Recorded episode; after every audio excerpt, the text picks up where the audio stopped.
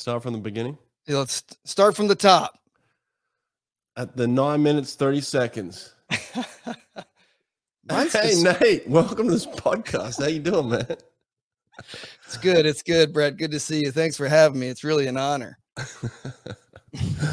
oh my gosh, What's up, dude? it's This all good, weird man. being on the other end. Well, we're talking about you. We're talking about the swim nerd, how it came into effect. Here we go. Look at that. It's a beautiful shirt, man. It is. People do double takes all the time, you know. They're like, "Ooh, is that a Trump shirt?" Some people root for me, some people don't, but it's funny. Did you know you were taking a risk when you made it look like a Trump shirt? Oh yeah, for sure. I mean, it literally said like in the Swim Swam magazine articles, it says keep pace clocks great again. Hmm. Or make pace clocks great again. Or that one- what does that one say? Keep pace clocks great. Yep. Keep Yeah. great. Yeah, it's it, no, not not. I did get one email with some lady that was like, "That's not cool." Uh, whatever. You know what? What am I gonna do? You know, is what it is. Well, we were talking before we uh, got rudely interrupted by your internet shortage. Um, yeah. About how you uh, came about to be the swim nerd. I mean, you had started off in law enforcement, hey? Uh, yep. Uh, my first job out of college, I majored in criminal justice at ODU, and I got a job as the city of Suffolk police officer because I wanted to be in the FBI. And uh, it didn't take me long. I, you know, did some ride-alongs, and I got to be in the detective bureau for a little while and uh, do all what police officers do. And um, I thought, like after like six months, I'm like, this is not good for me. I'm not into this. Why? That's What do you mean? I mean, you had a clear path, obviously, to you're in the force. You've got two and a half years left before you can kind of head to where you want to be in the FBI. Why do you think at that stage it's not for you? it just was like a it's a it's the hardest job in america it's i was making $31000 a year to hang out with the worst people in society for the most f- part you felt like every day you woke up, your life was being threatened. um yeah i mean there's there were definitely scary scenarios for sure you know what i'm saying there's there's no hiding that And you never But, know when oh- they're going to come. Yeah, I think it's just it's a depressing job, right? You're dealing with people that have made bad decisions and uh, you got to figure out what's right and what's wrong or what's what's true and what's not true depending on the situation and it just feels like it just feels like a lot of the guys that were there for a long time were not real happy campers. You know what I'm saying? So Yeah, you meet you meet people like that in every job. Like you, sometimes you run into a janitor and you're like, "That's the happiest janitor of I've ever met." Like, how is that person so happy cleaning toilets all day Yeah. long? But you just they have a vibe about them. I mean, you you go to. I went to the train station in New York the other day, and the- lady I was buying a ticket off. I mean, she was just completely miserable, and I tried to cheer her up, you know. And then you meet other people like a train conductor who are having the best time of their life. So it's like in any job, you have those people that are, are, being eaten up by the job, and then there are people who are, are more than the job. You know, their their their their spirit is alive. So were there people like that in the force? Yeah. You know, I was there for such a short period of time. Yeah, it just seemed like a lot of people, a lot of people, most of these guys were divorced. Most of them smoked nonstop, right? It they just were not happy in the job. Mm. They, they might just not have been happy in their life. It's it's a tough job. Like you, for the most part, if you're on the beat, you're you're you're dealing with some hard situations that are, you know, you just don't feel like you're I didn't feel like I was making a huge difference, you know. Yeah. So So you got Yeah. pulled into the swim coaching at that point. yeah, ODU had an emergency hiring. Uh, you know, they didn't- they needed to hire someone immediately. They didn't have to do a search. You know, I was like that. I was that's Carol with us at ODU called me the swim nerd. Like I always wanted to do the lineups. I was always researching the next team because I thought strategy was so important, you know, picking the relays and picking what events you were in. And um, you know, I coached the summer league team as a as a college kid and I did swim lessons and I did little swim clinics. I did like all the standard stuff that you would do. ran, you know, clean pools, fix pool pumps, you know, did all that. And um, Oh, so was- swim nerd was just a kind of a nickname that developed. it was a nickname. Right. And then uh, when I became a, like a club coach, I I made it like the award. So at the end of the season, someone would win the swim nerd award, and it was the award for like the person that you know was just really into swimming, that just was really really liked swimming, and that's the essence of the name. Obviously, that's I think everyone when they hear it, they're like, boom, I got it. right. That's me, right? And that's what that's what everyone is. I think that's most of the fans of the show are would be considered swim nerds, right? Yeah, yeah. Yeah, in that definition of of it, yeah, we are we all are. You know, it's uh we love swimming and it's something that's never left us. You know, it's we've it's it joined us at some point in our early childhood, you know, most of us around 8, 9, 10, 11 years old, somewhere around there. And then Mhm. it just never left. It's just always been part of us in in some way. And um I never looked at myself as someone that couldn't find anything beyond swimming. You know, I always felt like I could if I wanted to, Mm-hmm. but swimming always just pulled me in, and it seems like that's what it did to you too. Yeah. So it's funny you say that. So like my next job after I got out of coaching, I kind of just got burned out real fast because I was coaching in college. We had a four lane pool because we were going through all this transition and renovation. So we were having three two hour practices back to back, double morning practices, and then I was coaching a club team. I was doing five mornings every week. You know, I was leaving the house at four in the morning. I was getting home at eight thirty. I did that for like four or five years, and I finally was just like, I'm I'm burnt. Mhm. And uh, some guy was like, "Hey, do you want to sell insurance?" And I was like, "Nah, I don't know. I don't know anything about insurance. I'm not interested in insurance." And he was like, "Well, it pays really well, and you get your own hours and work from home, and you'll learn a lot." And I was like, "Okay, cool." And I, I got into the insurance business, and I learned everything about mostly small business insurance for specific types of businesses, mostly like contractors, funeral homes, auto dealers. You know, your local businesses inside of any local city and community Mm. that's who this insurance carrier like focused on but they also did their own life insurance their own disability insurance their own health insurance we did estate planning we did buy sell agreements we did like everything for the small business owner we did and so i got like a master's degree in like business sitting down every day for hours endlessly with all these business owners that started their own businesses that have you know created successful businesses and you just I just learned so much. It was just insane, right? You're Mhm. learning how to read financial statements. You're learning how these people are doing their marketing, how they got how they even got into the business. It's all it's I like the job actually. I like the people aspect of it and I like the learning of it. Um, you know, some people say, "Oh, it's insurance." Yeah, it is definitely selling insurance is it's selling insurance, but um you know, the business part I thought I thought was really awesome. So at this point in time, are you are you tinkering with? Yeah, yeah. blocks? So this is what I was going to say. So I quit swimming coaching, and I become insurance Nate, Yeah. and I start a Twitter account at the same time, basically, July of 2012 is when I started the Twitter handle, and I just started. Tw- it was like right before the Olympics. I just started tweeting like incessantly, live results. I'm the guy that sits there on Omega Timing, takes a screenshot, formats it so it looks good, and then tweet it out to everybody. You know, so that during short course world, boom, you know, you hear all the times, hear all the places. You can look at them. You can look at all the splits. Hear the people on the relays. Hear the names and the and the times of the swimmers and just live analysis in general, right? Just any sort of knowledge. Um, I just we just tweeted out, and then I just tried to collect the best content around swimming. So when you go to my Twitter feed, it's I still look at it every day and usually tweet every day, but it's it's 10 years in the making almost now and it's we've been through multiple Olympics cycles. Like the first Olympic cycle was like we just started. Then 4 years later I did the Kickstarter to launch the clock and I quit insurance and 4 years after tweeting I had built this foundation of mostly swim nerds, mostly swim coaches all over the world.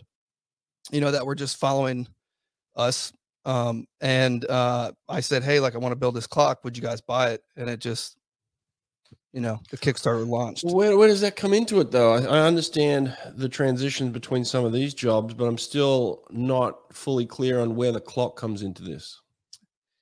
Yeah. Okay. So, um, uh, the first idea I actually had was a, I wanted to do a college recruiting website, like college swimming did, but I felt like at ODU I couldn't pay the price for the information. So, like anyone that was a lower level school didn't have the budget to afford the best recruiting information. So it kind of made it un, unle- unlevel playing field. You know, like mm. you at Auburn would be like, yeah, whatever.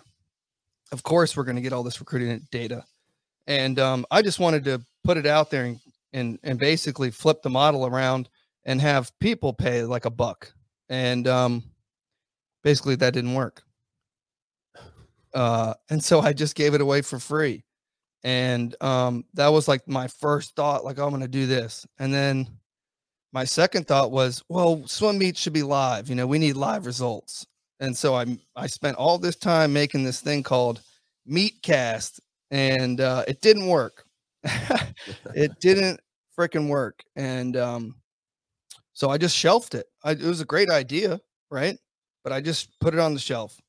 And then I was like, all right, what else can I do?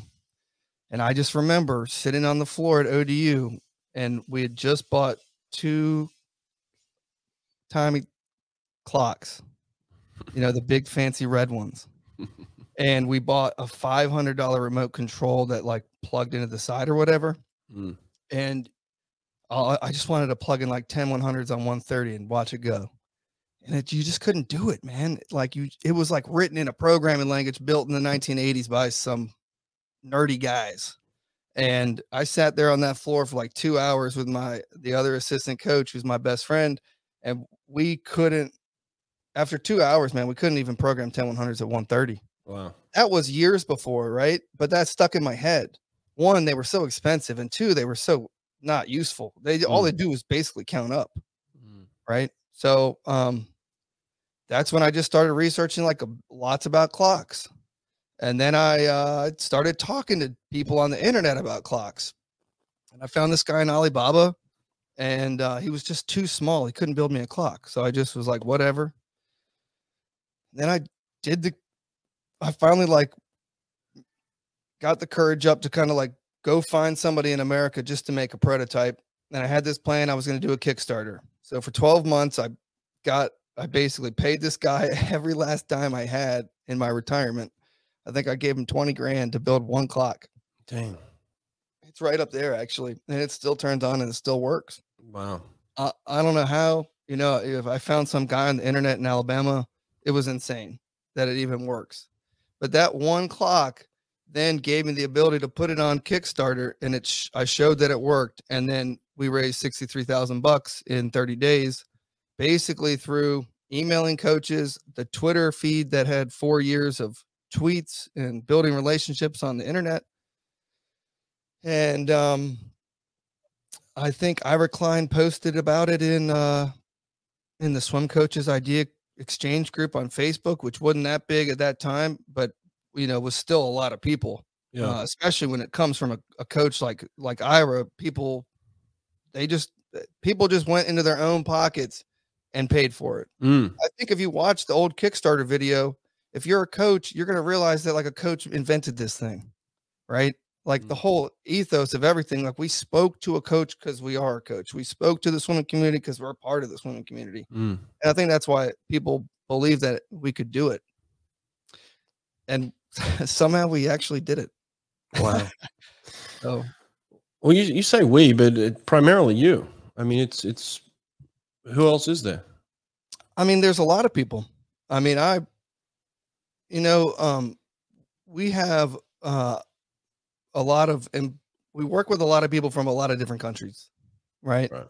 We have developers in China, we have engineers in India, we have people in Ve- Venezuela, Pakistan. We kind of got people kind of everywhere that do specific things. And I think what I found out was like, what is what is my actual job other than being the the visionary person, right? Well, my job is to assemble the team. Like that's Mm. my most important job. I failed at that over and over and over again. But now I've through trial and error and hiring bad people and then finding the good people, I've I've I've built the team that could build all this stuff that we're that we've been building. So I Mm. say we, but it's I mean, it's not me. I don't know how to code at all. You know? So, so what are the factors here? There are there, there's coding, there's building the clock itself. Uh, how many different areas are there within the business? Yeah, so you gotta you have to be able to code the firmware that's inside of the microcontroller that's inside of the clocks. Right. So that's one specific part of it. Then you got to have the mobile app, which is both iOS and Android. Of course, we have our own websites. We have to buy, you know, e-commerce website, that sort of thing. Um so and then you got we have our manufacturer who's in Hangzhou, who's my boy Otto. Um he makes all the clocks for Rogue Fitness. Uh we kind of like grew with him. Um oddly enough, like after the Kickstarter, I didn't know I didn't know what I was doing. I didn't know where we were going to make them. I didn't even know if we could make them for what we sold them for, to be honest with you. Um, and uh, I had talked to this guy Otto on Alibaba like years before about making me a clock, and he was just too small. And finally, um, after that Kickstarter, I'm not even kidding. Like three days later, I just get a random email from him, like saying, "Yeah, like, hey, what's up, man? Just wanted to check in, see how everything's going, if you were still going to make a clock or not." Wow. and that follow up from 18 months you know prior was like boom i just bought a plane ticket immediately and i flew to china to a city i'd never been to. I got picked up in a car from a guy i never met. I slept the whole entire car ride from shanghai to hangzhou because i you know flew around the world. And um, i remember waking up and thinking like man i don't even know this guy. I just slept in his car for three hours. Could have just taken me anywhere. You told me a story too about a, a chance meeting somewhere in China. Yeah, so that same trip, I almost always used. I love Airbnb since it came out, and I use Hangzhou has 10 million people in it. Okay, 10 million. It's about the 10 size of what? New York? yeah, I mean it's huge. It's just ridiculously big. Yeah. And so I pull up Airbnb, and inside of Hangzhou, there's one apartment, and I'm like, well, I'm getting it. It's the only choice. This is easy. So I booked the the dates, right? And I send it to Otto, and I'm like, hey, here's the address. I've got no idea if this is close to you. I can't tell if it's close to you, but I'll make it work. And if it's not, it's so inexpensive. Like I'm out a hundred bucks or something, 150 bucks for the whole week. So it's just so cheap. And he he- he messages me back, and he's like, dude, I don't understand, man. Like, you can't be staying here. I'm like, pretty sure that's the address she gave to me. And I resent it again. He was like, This is my address. And I'm like, What do you mean? He's like, This is literally the address of this one skyscraper, of this one building, of multiple skyscrapers. It's the apartment 11 feet down from his apartment. It's literally, if you were in a hotel room, it's like 406 and 407. Oh my God. And so this 21 year old architect that lived by herself right next door, she was the one that only person in the entire entire city of Hangzhou that had an Airbnb, and it was 12 feet away from Otto's, literally like his house, like his apartment, where he lived with his family. So I woke up every morning, and I just like walked 11 feet, and I knocked on the door at 7:30, and they let me in, and they cooked me breakfast and we'd have tea and we'd get the the you know play with the baby and then we that's finally the dumbest story I've ever heard. That's It's not crazy. real life. it's not it wasn't Wow. yeah That's So, um, madness. yeah That's it- awesome. it all- That's it all- you know my mom says it happens for a reason right Yeah, yeah. So you you start building this clock and you start putting it out. I guess. I mean, what what year was this that that you start actually selling your first clocks? so 2016 olympics we do the kickstarter august 8th was i think it started september 8th it finished we delivered the first batch of clocks september or october of 2017 so that was the first batch of clocks uh, over four years ago now so if you if you if you got a kickstarter clock you bought it it's been on your deck for over four years Wow, and they're still Yeah. kicking it. So, well, what's the major differences, or, or what's just the features of your clock as opposed to some of your competitors? I guess. Yeah, I mean, I think everyone knows it's we just we cut the cost of the of a nice digital clock like in half, you know. So we that was the biggest thing. I wanted to make digital clocks affordable for any swim team, regardless, not just big fancy swim teams. Um, and other than that, it, con- it connects to a mobile app, you know, via Bluetooth, so you can program anything you want pretty much into it. 10 100s on 31, whatever, you know. Super simple. Yeah, super simple. Um, and of course, like we made the we made the the color of the clocks the complete opposite of everybody else's clocks. Everyone makes red clocks, and now everybody after five years, like they know, oh, it's a green clock, it's a swim nerd clock, Mm. and so that was um, that's a defining feature. But there's lots of little features too that I think are really cool that are different. Like the colon blinks at a half of a second. So when you come into the wall and you're doing 50s pace, you know if you went 31 low or 31 high. And that sounds so dumb, but I'm telling you, like I use it, I swim. My master's team uses our own clocks, you know, like it's that little that little feature is, is a nice, cute little feature, you know. So there's there's a lot of little things like that. It's good that you can see your clock from a, a massive distance. Um, did you how how'd you come up with the green itself? Uh, well, I didn't- I didn't want red, and I was trying to get the most visible color. Um, and actually, at first, I was going to go with blue. Mm-hmm. And uh, you know, you know who um DM me was Tom Rushton. Tom Oh. Rushton was like, "Dude, do not make a blue clock, bro." And I was like, "Why not?" He's like, "They're bad for your eyes. It strains your eyes." And I was like, then I- then I learned all about how that you know blue light, you know, it's not good for your eyeballs. How did he know that you were thinking about blue? I don't know. Maybe I tweeted something out. I mean, I did have a blue, one blue clock at the very beginning, you know, that we like showed off, but I don't think it was in the Kickstarter. The Kickstarter clock is red. I mean, this everything we're still making it better, you know. It's nothing's ever perfect. Um, I think that's the other thing I've learned is just like just launch. If you're if you're if you got something, just go for it. Yeah, just just make it better as it goes. Yeah, it'll, you'll you will make it better as it goes. How much better has this show gotten? yeah, I mean, I just made that montage from this year to last year, and I just like laughed at the first one. I mean, the Mm. quality is so bad. yeah, Like the sound is bad, the video is bad. The I mean, everything's about it. It's not that good. yeah. And now, like, obviously, like we've done a lot more other than just interviews. We've done live streams. We've done live swim meets. We've done live inter squad meets. We, I mean, we've done all sorts of weird little things. So I'm sure there was a couple of years there where you sat up at night thinking about how to make your pace clock better. Do you still have those visions every day? I, I don't, I don't, I think I have visions of all the other stuff that we're doing. Right. I mean, we've been, I've taken every dime we've ever made and put it back into the business. Yeah. We've, we've never really actually like, we never, you know, no no one's ever made any profit yet because we just keep, now we got this virtual scoreboard. And if you have a swim meet and you have a Daktronics or you have a Colorado five or six or you use a SST and you don't have this, you should get it because it's the best thing that's ever happened to swim meets since the timing system. I'm telling you, it is amazing. And the analytics tell us that it's amazing because your audience, we're just we're just trying to get people into swimming as easy as possible with no friction. So if you're hosting a swim meet at Auburn, we want your people to be able to get those live results that we want to. We want them to know who's swimming and what their times are.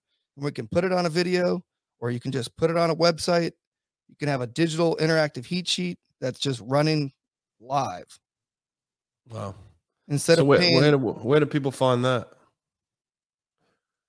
That's on our website at swimpractice.com. It's called Swim Nerd Live. Um, you can turn any television into a scoreboard. So some teams are just buying televisions and they're hanging them up everywhere. Or they're putting them in a three by three matrix or two by two matrix, or they're putting projectors up or whatever. Um, people are doing all sorts of different things. It's really interesting, you know. It seems like people that are outside we've sold a lot of those, I think, because scoreboards outside tend to be not as fancy. You know, a lot of these swimming Right. scoreboards, they don't even have the names. They just have like the lanes and the times, and that's it. Right. So we provide it all. And it's just everyone can just go to a website, boom, it's, it's on their phone. And then we built an advertising platform on top because look, the goal of Swim Nerd has always been to kind of like decentralize or I would say democratize swimming, right? The best as we can. Right now, like Meet Mobile, it's five bucks, five bucks for grandma, five bucks for your brother, five bucks for the coach, five bucks for the official to get in to look at results that happened after the fact, right? That's that's a barrier of entry to a youth rec sport for the most part. We well, I don't want that in the sport. I want one click, boom, I'm watching the swim meet. What we continue to put barriers around the sport, and I just that's not what I'm into. I want it to be frictionless. And we kind of we highlighted this. We used it ourselves at the Virginia um, inter squad meet. That's correct. That was cool. Yep. it So was useful um, for us because we yeah, weren't allowed to. Yeah, we couldn't show the actual Yeah. swimming. Yeah, you know then that's the that's one of the problems with these uh, these top tier schools right uva can't show their swim meets even if they wanted to they're not allowed to right so no one can even watch them swim it's because they have they have deals with Yeah. networks, right so primarily they- kind of football or basketball deals, but they Yeah. spill over into swimming. that's right Yeah. so but all these other schools these small schools they don't have those issues boom they're just now they can they can make it a very professional they can put their logos on there they can put their team colors on there they can put it at the top they can put it in the bottom they can put that scoreboard wherever they want and then they control the eyeballs they control the eyeballs on youtube they control the eyeballs on swimnerd.live they can run all the own their own advertisements we don't take any money it's it's for the swim teams And this is not just America. This is worldwide. Yeah, um, it just depends on what Meet software you're using, right? It's compatible with Meet Manager, and it's compatible with uh, Team Unify, uh, and it's compatible with SportSys in the UK now. So, um, if you're use any of those, then you can use SwimNerd Live. Um, yeah. So And then uh, where where did this idea of the the mini clock come in? oh, that was coming Felipe. out this Christmas. I mean, Felipe Lima. he Felipe was the one Lima. that yeah he really he was the one that really pushed me to make a small one really. yeah uh, a, a lot of times we get questions like hey like what other size clocks do you have? We've only had one clock you know? And um so yeah we made a tiny clock. It's six digits it's got a waterproof case. I don't it's inside the house but um they ship tomorrow. They leave Really? the factory tomorrow. Yep. So we're we're late. We're story of my life. I know we're we're a couple weeks late but um People are excited about these ones because they're portable. I mean, you can just ba- basically, as a master swimmer or you know, just a you know, you daily lunch swimmer, whatever it is, you you take your own pace clock, you set it up, you go. You don't have to Yep. worry about what pool you're at, who you're interfering with, you know, not being able to see the clock, things like that. Yeah, exactly. I mean, if you travel a lot, it's perfect. Look, it's not it's not for everyone, right? Like a lot of people are, you know, you get feedback when you run advertisements on Facebook. Trust me. You know, like people saying like this costs too much money. Well, it doesn't because if you knew what it cost me, you wouldn't think that, you know. Who's Um, saying a hundred bucks for a pace clock's too expensive? Like, I don't know. I don't know what to tell you. But we get um uh you know, it's it's good. I think um is it programmable as well? Yeah, it's programmable. Yep. So you'll be, I mean, you can, we've had coaches buy like eight of them, 12 of them, right? I think everyone thinks that this is just for like the triathlete or master swim or whatever. Man, I think it's great for any swim team. If you just, if you have a, a distance lane and you want to do some super creative distance sets, boom, there you go. There's Right. that little clock for that one lane. Right. Um, I agree. yeah, I th- it's I, I've used it like pretty much every single practice for the last month or month and a half. You know, to really utilize it with my little masters team. we get to try everything out first, and uh, it's it's pretty fun, man. I think it's going to be better than I thought, actually. Who handles customer service, man? Like you, who does that for you? That's customer service is mostly me. And Wow. the reason I say that is because customer service is also sales, in my opinion. You know, like that's this is my reputation. This is like what I built the whole business on is being open. Like my cell phone's been on the website since day one. My Mm. email's on the website. Mm. Uh, it's on every single page on the website. I want you to call me. Right? You might have a pace clock problem that you need help with. And then at the same time, you never heard that I had a virtual scoreboard and you have a CTS 6 and man, this would really make your swimming experience a lot better because for COVID, you know, you can't even have spectators. Right. So I think the customer service, if you read the reviews, uh, I don't, I hope there's nobody out there that ever says, like, man, this guy didn't return my phone call. Mhm. He didn't return my email. That, no, that's not us. Uh, the goal is to return that email when you have a problem back as fast as we can. Once you've sent that email and we've received it, there's like a countdown timer for us. You know, the faster we can respond, the faster you're going to be happy. And we hear the same stuff in swimming, right? The worst, we have the worst customer service because, in my humble opinion, a lot of these companies that are very, very large that own a lot of the stuff that's inside of the sport, they just they have a monopoly on it and they just don't care that much. And uh, what, what about this? Um, I mean, you're sitting in your garage right now, right? Isn't that where Yeah. a lot of the pace clocks get delivered? Oh yeah. We have a um we have a pretty big uh storage unit down the road uh Okay. where almost all the inventory is and then we have like a little staging area over here. Gotcha. Uh a, a very messy table right now. Um I just kind of converted this entire garage, put the lights up, I put carpet in here, uh put this giant industrial heater in here uh because we had a second kid. So um you know, it's uh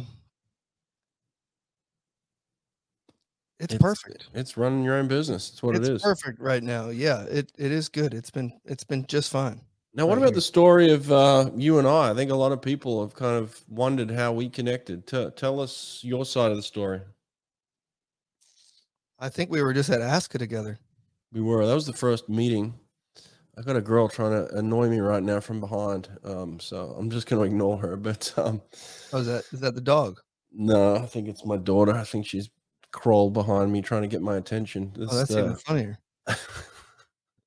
Yeah, Um, we met in Dallas at ASCA. but we met in Dallas at ASCA before ASCA. Yeah. The, Yeah. Co- the Coco took over. yeah. And we were- honestly, I don't even remember how we really ran into each other. But uh, we had lunch, me, you, and David, and I think we had lunch with Coleman too. did we?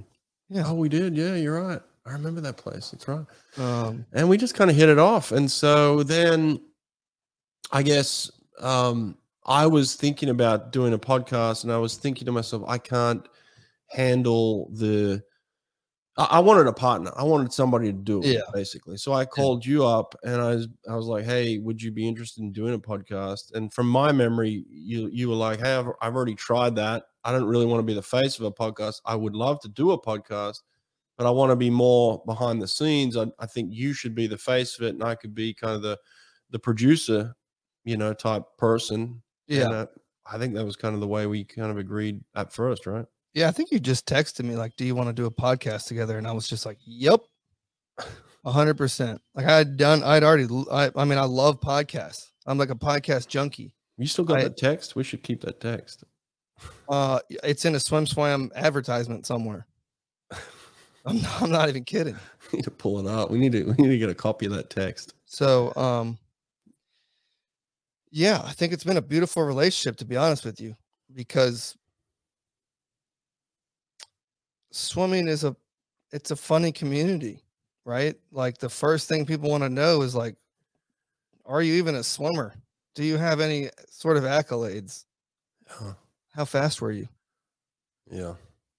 Um, it's not that I think that I couldn't have done it. I just think that it would always come better off coming from someone that had reached the highest levels of the sport already, not only as an athlete but as a coach, and, and at and and at multiple levels too. Like obviously, like the Olympics, and then all the college experience. So, um, yeah, I like I, I don't mind being in front of the camera, right? I've been making videos forever. Um, so I think that's why it was a good match. I already kind of knew what I was doing a little bit. But I also think that we we push each other. First of all, uh, I I work hard because you work hard, and vice versa. You know, you Yeah, see me, 100%. you see me doing what I'm doing, and you wake up to a, a new podcast that's like, oh, you just recorded that at 2 a.m. And then I see you working all day on putting it together. And then, you know, the way you produce it, it's like, oh man, he he really outdid himself. I gotta go harder. And so it's like we just we work off each other, we work with each other. I think our communication is good. We're constantly talking to each other. But I think where I've noticed a couple of our competitors not so much go wrong, but have really run into a roadblock is they try and do it all themselves. And I think that the the beauty of what we did up front was I knew my role, you kind of knew your role. We we developed it as we went, but you know, it was like, all right, that's your side of the business, is my side of the business, and let's just grow it. And and we worked with each other in in our strengths. And I think that's where people kind of run into some roadblocks is they try and do it all themselves and, and they become overwhelmed. And it, there's a lot to it that people Yeah, don't I mean, understand. It's easy to be overwhelmed. I mean, I mean, you. I feel like you email me like once a week with something new, that like, hey, should we look into this? Mm. There's always something else. There's another software that might help you. There's another whatever. I mean, you got hardware issues, you got software issues. Then you got to distribute it all, right? Um, so you got to have your social media outlets because that's how you push the content. You got to have a nice email list, right? Typically that helps. So yeah, there's quite a bit that goes into it. Well, the thing that we're the, the problem we're having right now is we have so much content and just getting through uh, the quality of it. There's so much good stuff that we have that we haven't really cut up and distributed the way we could have. You know, little clips of really good content. You know, if we have a podcast that goes for an hour, there's probably three or four clips in there that we could just chop up and and people would really connect with. We just haven't had the time and energy to go through it and clip it up properly. Yeah, well, well it's um it's a time it's it's not only is it time consuming, but you have to understand swimming. You can't just ask somebody off the street to be like, "Hey, could you pick Mhm. out the best parts of this interview with Jacco Verhaeren and Yeah. and surprise me?" It's not Yeah. to I I feel like that's not to work very well. Um but yeah, it's we need um we need a little more help. Yeah, we'll get there. We're getting there. We're growing, just like the business. And I think the business, the swim nerd business, is growing with the inside with Brett Hawke business. You know, it's kind of hand in hand, um, which is great. I want your business to to explode. I want you to be able to hire people to come in and and work with you in in your other side of the business, the swim clock business. You know, so Yeah. that, yeah. So uh, I, I think it's in that respect, it's good we do have some partners uh, for 2021 that, that are exciting um, some new announcements that we can make later on and some people that are very interested in in partnering with us which is cool so i think things are progressing man uh, eventually we'll have kind of some some shirts that will you know some some stuff we can put out there for sale as well you know that some merchandise that's, what that's like it. one other thing that's been on the list forever. That's you know down on the list. It's just more time making those Yeah. little graphics and making sure they're good and putting them on the shirt and uploading this and blah blah blah. yeah Yeah, it's good, man. I'm excited, dude. It's um like I said earlier, like we just continue to innovate. And I all I do is think about innovating. I told you that yesterday too. Like I Yeah. it, everyone I, I didn't say that in jest. I just said that because like that was my thought at the moment. Right. Like it's the time of the year where you start thinking about New Year's resolutions and you look back at the year and stuff. And you always want to look forward, but man, I'm always looking forward. I'm always looking to like what what what else can we do that to me the biggest question is what helps the sport the most? Yeah. And i think what we've done the the most important thing that we've done is like swim coach education. There hasn't been anything like this. It this is the gold standard of swim coaching, professional development for free. Yeah. Listening to the very, very best of the sport, not just coaches, but uh, the athletes themselves. And I just like if you can't learn from every episode, you're not listening to it. Yeah, well, there's, in in that there's a couple of other people I'd like to mention. Um, Adrian Crawford, who has uh, come on board from South Africa and, and kind of helped the podcast grow, but by the things that he's doing, you know, we we put those out, and um, Yeah, we're, I we're trying to work together. every single episode. Promotes everything, man. You know, Um, Sonny Trigg, Sonny, the swimsuit guy, has come on board, and um, you know we've we've helped him. He's helped us. Um, it's kind of been a match made in heaven. People love him. He's so you know funny and charismatic, and just uh, knows swimming. He's another swim nerd. So um, exactly. get There- on get on swimsuit guy for sure. yeah there's all these i mean if you watch the live show that's who the people that come on or the other people in the in the eh, on the internet you know making content that's unbelievable for swimming Yeah, right that's yeah, we've had some good people come on Yeah. and, partner with us. So we want to continue to look for people like that in the swimming community. So if you're one of those people making content and doing something for the swimming community out there, um, you know, reach out to us. Uh, you know, your story is kind of like a story that we just told recently. Rolandas, uh, Rolanda uh, Gumbutis, um, you know, the Aquavolo started the drag socks, you know, um, incredible kind of, you know, small business. Uh, Chuck Destro, you know, we told his story. It's just, you know, your story is similar. It's like, and Chuck said the same thing. Just try it, just start it, you know, just Yeah. get it going. It's not going to be exactly where it'll be three years from now, but you got to start somewhere. And and these guys are small business owners doing fantastic things. So um, you're very similar in that respect. So uh, it's pretty cool, man. yeah i, I, I love learning about all these people that are making swimming better ultimately right? These products are better products more innovative products less expensive products a lot of the time. Um that's what the sport needs. Yeah, we need more little small businesses coming in here and doing things. Yeah. so Cool. Well, ever, anyone that's got to the end of this podcast, we thank you. Uh, you're obviously uh, a swim nerd just like us. We appreciate your time, your energy that you put into us. Uh, hopefully, we we can continue to grow with you and learn and push out content that you want to see. If you guys have suggestions, please, you know, always feel free to reach out to us. We want information. We want to know where you want us to go. We want to know yeah just how dm you us want us to grow. Yeah, DM us, email, whatever it is. And we're Jump gonna on the live show. we're gonna put together a little survey. I think this year. Didn't we do last one last Yeah. year? We'll do another Yeah. one. We got some pretty good feedback uh the last time around, and I expect we'll get a lot more feedback this time because, well, the it's grown. You know, we four xed in a single year, which is pretty amazing. So hopefully, here's to another four x in 2022. All right, Nate, you're an awesome partner, man. Love, Hey, Brett, uh, love thanks, doing it with man. you. All I love you, buddy. Later, See man.